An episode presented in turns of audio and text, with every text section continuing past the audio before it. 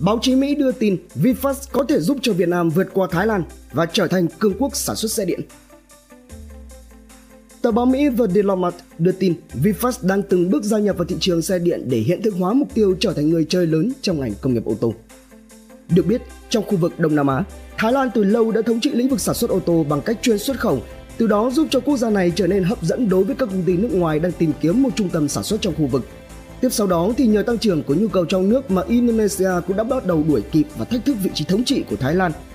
Nhưng còn giờ đây thì Việt Nam cũng đã tham gia vào cuộc đua bằng cách tập trung vào các dòng xe điện. Theo Diplomat phân tích, chế tạo ô tô là một hoạt động sản xuất có giá trị gia tăng khá cao và các nước công nghiệp phát triển lại thường ưu tiên phát triển ngành công nghiệp ô tô trong nước. Và điều này phù hợp với quá trình công nghiệp hóa của Việt Nam nói chung cũng như mục tiêu phát triển ngành xuất khẩu nói riêng, lĩnh vực lại đang góp phần thúc đẩy tăng trưởng kinh tế nhanh chóng ở Việt Nam. Theo Hiệp hội các nhà sản xuất ô tô Việt Nam, trong năm 2020 đã có khoảng 283.983 chiếc ô tô được bán ra toàn thị trường. Trong đó có khoảng 2 phần 3 số lượng xe bán ra là xe lắp ráp trong nước và số còn lại là xe nhập khẩu nguyên chiếc. Và cũng trong năm 2020, kim ngạch nhập khẩu ô tô vào Việt Nam đạt con số 2,35 tỷ đô, trong đó Indonesia và Thái Lan là các nhà cung cấp hàng đầu.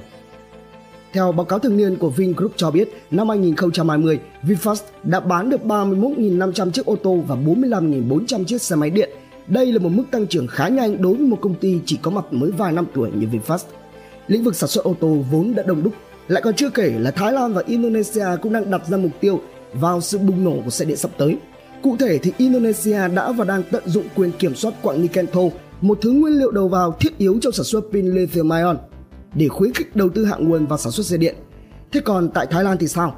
Thái Lan, nơi vốn dĩ đã có cơ sở hạ tầng sản xuất ô tô rất phát triển, tập đoàn dầu khí nhà nước PTT cũng đang hợp tác với một công ty xe điện của Trung Quốc để mở rộng quy mô sản xuất. Tờ báo Diplomat của Mỹ cũng đưa ra nhận định để có thể biết được liệu rằng VinFast có thể cạnh tranh được với các công ty Thái Lan và Indonesia hay không thì sẽ cần phải chờ đợi thêm một khoảng thời gian nữa.